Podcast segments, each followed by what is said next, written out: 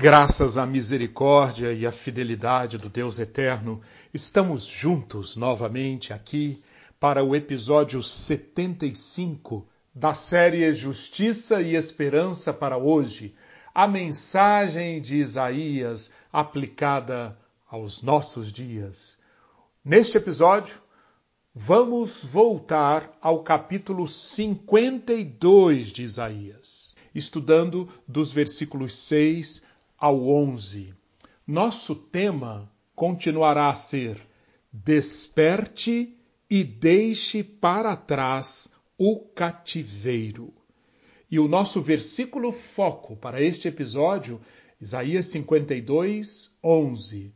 Fora, fora, saiam de lá, não toquem em coisa impura, saiam do meio dela purifiquem-se, vocês que levam os utensílios do Senhor.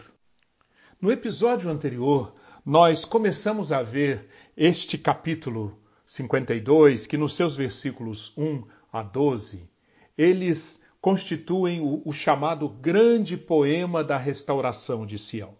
Nós começamos a estudar e, e, vimos que este grande poema começa com uma grande convocação. Acorde, acorde, ó Sião, revista-se de força, vista suas roupas finas, levante e sacuda a poeira, ó Jerusalém cativa. Deus chamando o seu povo, convidando o seu povo a preparar-se para receber a salvação que Deus iria providenciar. Estas palavras, primariamente, se dirigiram àquele povo que foi exilado, aquele povo que estava cativo, que perdeu sua liberdade e que poderia estar pensando que, assim como acontecia com todos os povos que eram exilados, a história registra que nenhum povo levado cativo retornou à sua terra. Mas, mas, para Israel seria diferente. Deus faria tudo o que é necessário. Deus chama Jerusalém para acordar, porque ele interviria.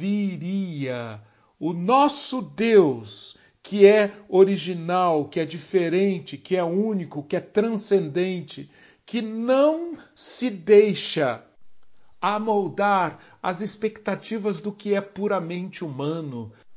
Um Deus para quem não valem as previsões ou as, as, as predições do que o, o ser humano e os seus falsos deuses podem produzir. É esse Deus, é esse Deus que está falando aqui. E no final do nosso último episódio, nós vimos que no versículo 4, Deus reconhece a situação do seu povo. O povo foi levado por nada. Os seus opressores dão uivos, e o nome do Senhor é blasfemado todo o dia sem cessar. Versículos 4 e 5. E diante desta situação, como vimos, emerge uma pergunta que precisa ser respondida. O que Deus deve fazer nesta situação? Resposta, primeiramente no versículo 6. Por isso o meu povo saberá o meu nome. Por isso, naquele dia, saberá que sou eu quem diz: Eis-me aqui. O meu povo saberá o meu nome.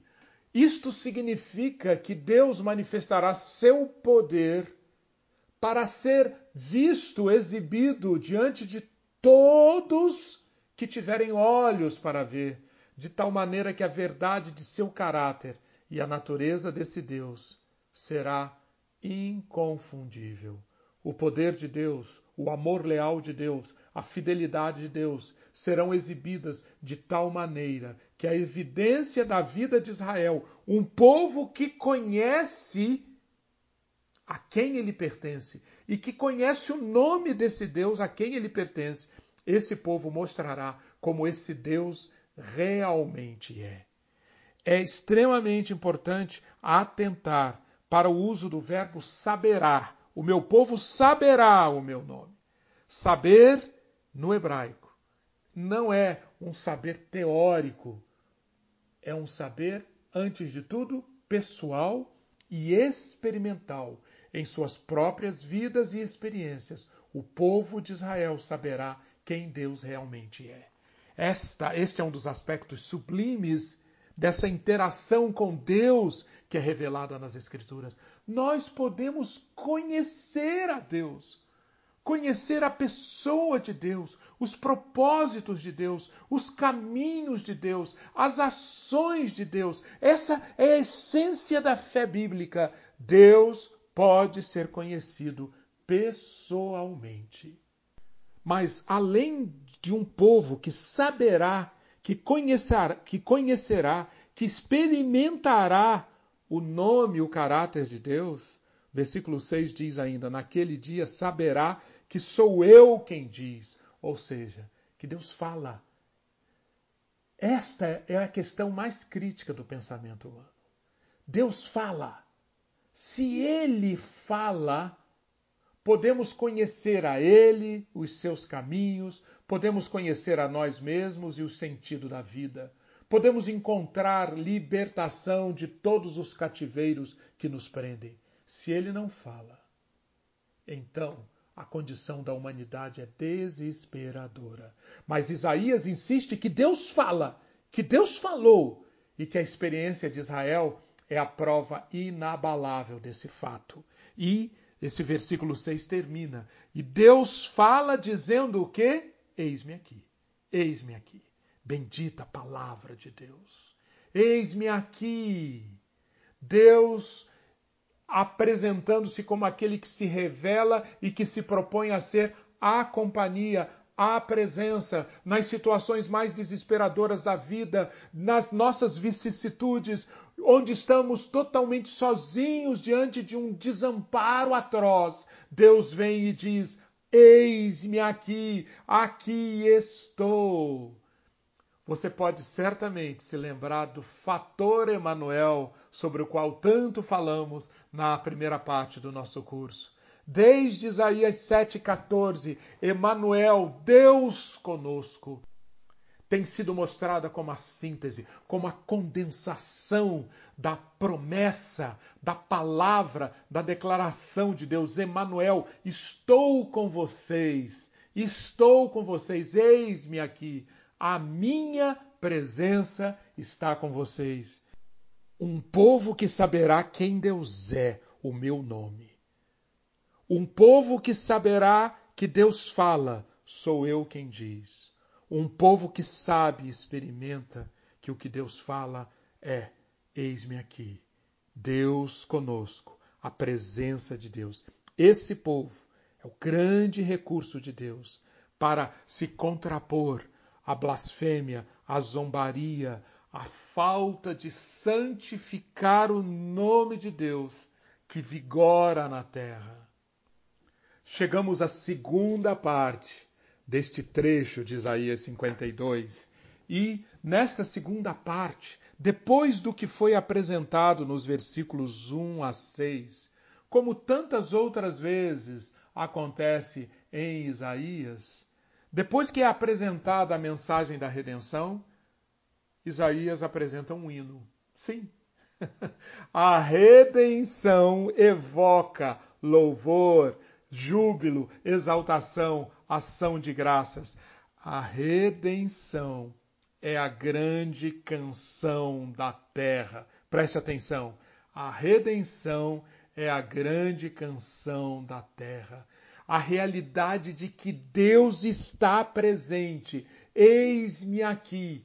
A realidade do que Deus está prestes a fazer em seu plano de redenção, de restauração, essa realidade irrompe nos seus ouvintes e eles são chamados a celebrar a glória e a alegria disso. Por mais maravilhosa que tenha sido a criação, por mais verdadeira que seja a providência divina dia a dia cuidando de nós, é a redenção, é a salvação consumada. Este é o grande tema de Canção da Terra. Acompanhemos então o profeta chamando, engajando, mobilizando diversas pessoas para participarem desse cântico, desse hino, desse louvor à redenção. A começar Versículo 7, quando Isaías diz: Quão formosos são sobre os montes os pés do que anuncia boas novas, que faz ouvir a paz, que anuncia coisas boas, que faz ouvir a salvação e que diz a Sião: O seu Deus reina. Sim, a música começa com uma voz solitária. Somente ele. Quem ele é? O mensageiro ele é um mensageiro e, e, a figura lírica de Isaías é espetacular. Note, esse mensageiro ele é tão especial, o que ele tem a dizer é tão sublime, que até os pés dele, os pés dele, são declarados como formosos. Por quê? Porque o que ele tem a anunciar é boas novas. O que ele tem a anunciar é que acabou o tempo da opressão, acabou o tempo do cativeiro. Levante e sacuda a poeira, Jerusalém cativa, livre-se das correntes do seu pescoço, cativa filha de Sião. Esta notícia é tão maravilhosa que até o, o meio mais comum de, de, de anunciar um mensageiro correndo, com seus pés se deslocando sobre os montes, até o, o instrumento para comunicar a boa nova é tocado pelo esplendor da boa nova. E a boa nova é Deus reina. Aleluia. O seu Deus reina. Não é apenas no versículo 6 a mensagem Eis-me aqui, Emanuel, Deus conosco. É também uma mensagem que esse Emanuel, esse Deus, ele reina. E quando o reino dele chega, tudo é tocado, tudo é transformado pela essência do seu reino. E a essência do seu reino é o quê? O versículo 7 deixa claro: três coisas: paz, coisas boas e salvação. Paz, coisas boas e salvação. Ou seja, paz. Todas as coisas serão adequadas, harmonizadas, colocadas na devida relação umas com as outras, sem nada pendente, nada incompleto, nada não cumprido. Isso é shalom, paz. Além disso, coisas boas. A palavra aqui no hebraico, tov, tov, é a palavra usada lá em Gênesis para se referir àquilo que Deus fez e chamou de Tov, bom. Tov, Tov, muito bom. Ou seja, implica uma condição na qual os propósitos da criação são realizados. Tudo volta a cumprir o seu propósito original. Tudo, tudo está ligado à promoção de vida. Tov, coisas boas, na semântica hebraica, é aquilo que sempre está ligado à promoção da vida. Mas em terceiro lugar, esse reino é um reino de salvação. Ou seja, implica a condição de liberdade de toda a escravidão, mas particularmente a escravidão resultante do pecado, onde Deus reina paz, o bem, coisas boas, salvação, tudo isto segue. Esta é a boa nova. É por isso que a fé cristã considera esta a grande mensagem, a mais sublime, a mais esplendorosa, a mais gloriosa, a melhor nova, a melhor mensagem que pode ser anunciada pela terra. Este é o conteúdo que Cristo instruiu seus discípulos a pregar de aldeia em aldeia. Mateus 10. É aquilo que Isaías, no capítulo 52 aqui, está falando que agora está presente e ao alcance do servo, ao alcance da testemunha, ao alcance daquele que ingressa com Deus na jornada de salvação. Portanto, é perfeitamente compreensível que Paulo, em Romanos 10, quando ele está apresentando o valor do Evangelho, o lugar do Evangelho dentro da história de, da salvação, faz todo sentido Paulo usar Isaías 52, 7. O cristianismo, o caminho para a relação com Deus apresentado pelos apóstolos, entendia claramente sobre o que Isaías está tratando aqui, declarando as boas novas do governo universal de Deus no mundo como paz, o bem e a salvação concomitantes e chegando ao mundo através do reinado desse Deus, através do Emanuel, o grande Deus conosco. Mas na sequência, versículo 8, o cântico começa a se espalhar. Um conjunto maior de pessoas se junta ao solista, ao mensageiro das boas novas, do versículo 7.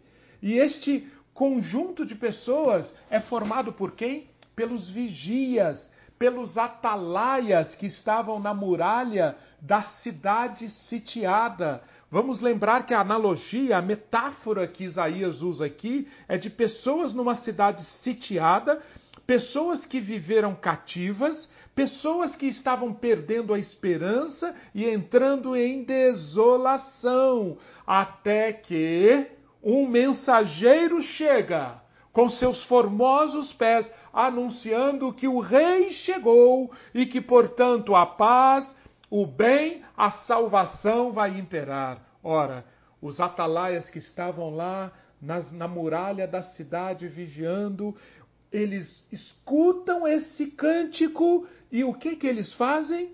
Versículo 8: Eis o grito dos seus atalaias. Eles erguem a voz e juntos gritam de alegria, porque com seus próprios olhos veem o retorno a Sião. Deus está conosco, não precisamos mais ter medo. Esse cântico não fica só com o mensageiro e os atalaias, não. Versículo 9, Isaías diz: Gritem de alegria e juntas exultem, ó ruínas de Jerusalém. É bem próprio de Isaías usar elementos do mundo material, nesse caso aqui, as ruínas, os lugares desertos de Jerusalém. Isaías usa muitas vezes lugares como aqui, para se referir a quê? À condição do povo. Israel permanecerá para sempre um deserto? Ruínas? Abandonado por Deus? Não, não! As ruínas serão reconstruídas. Mas, muito mais importante do que a reconstrução das ruínas, e um motivo muito maior de regozijo, é a restauração do povo ao seu Deus. As ruínas apontam para o efeito do pecado. O pecado torna nossa vida uma paisagem de ruínas. O pecado nos deixa alienados de Deus e uns dos outros, presos por inimigos físicos e espirituais, impotentes em desespero, culpa e falta de propósito. E então a mensagem das boas novas chegam e as ruínas gritam de alegria e juntas exultam por quê? Porque sabem que Deus consolou o seu povo, ele remiu Jerusalém. A palavra de consolo, a palavra de conforto, que, como já falamos, é a tônica maior desse trecho de Isaías, aqui chega ao seu clímax. Versículo 10: O Senhor desnudou o seu santo braço à vista de todas as nações e, como já temos visto tantas vezes em Isaías, essa mensagem da salvação, da redenção, do consolo de Deus é para alcançar todos os confins da terra. Esses confins da terra verão a salvação do nosso Deus. Vale a pena destacar aqui que Isaías está apresentando esse regozijo para nós hoje que vivemos nesse momento entre a primeira e a segunda vinda de Cristo. A aplicação qual é? Tomarmos esse regozijo dessa restauração como uma antecipação. Nós sabemos que o inimigo ainda atua. Nós sabemos que ainda temos um mundo onde a paz, o bem e a salvação tantas vezes ficam de fora, ficam no canto. Mas nós já temos os sinais que mostram que Ele, Deus, derrotou o inimigo e está vindo para libertar-nos de maneira completa e consumada. No momento, ele ainda não está aqui. No entanto, nós, como seu povo, somos chamados a participar agora desse hino de ação de graças e louvor. Por quê?